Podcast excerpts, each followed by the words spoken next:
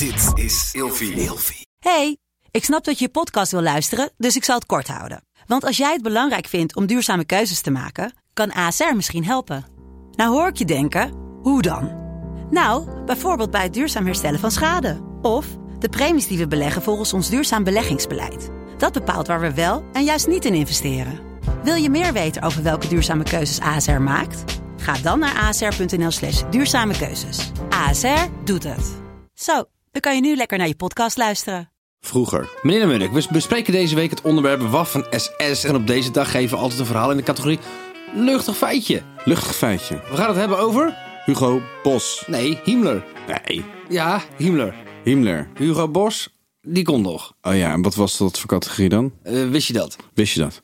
Oké. Ja, Hebben, we die- Himmler. hebben we die al verklapt? Himmler. Heinrich Himmler. Ja, de rechterhand van Hitler.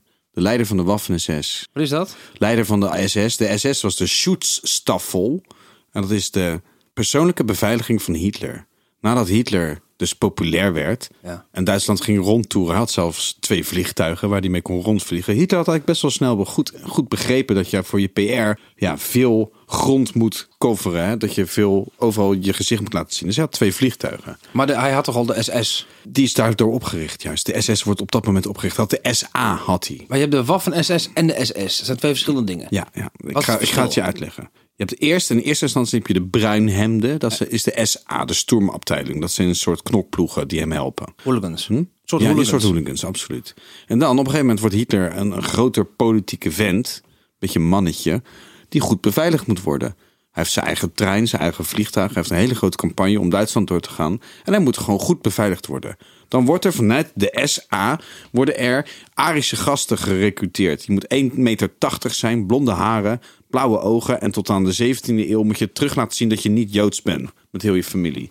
Nou, deze gasten worden zwaar geïndoctrineerd en getraind Door Himmler. door Himmler. Himmler start dus de SS. En vanuit dus de SS, wanneer de Tweede Wereldoorlog start, komt er ook een gewapende actieve tak die het leger gaat helpen. Met deze ja, hersenspoelde 1,80 meter blondharige gekken die hele dorpen uitmoorden en zo super fanatiek vechten. Want ze beloven Hitler trouw te zijn tot aan den dood. Wat er uiteindelijk gebeurt, is dat dus Heinrich Himmler heeft dus de Waffen-SS onder zich. En die reageren alleen op bevel van Heinrich Himmler. Het normale Duitse leger is de Weermacht. En de Weermacht vecht het grote, deel, het grote deel van de oorlog uit. Maar de SS wordt als een soort brandweer ingezet, als een soort vrijwillige brandweer overal. Om gaten te dichten en om te vechten in het front waar de meest harde gasten nodig zijn. En die Waffen-SS die begaat dus ook enorme ja, massamoorden. Ze branden dorpen uit, ze schieten burgers dood. Maar om het luchtig te houden, Heinrich Himmler is dus de oprichter van de Waffen SS. Ja, luchtig feitje. Daar hebben we het deze week over. Vroeger.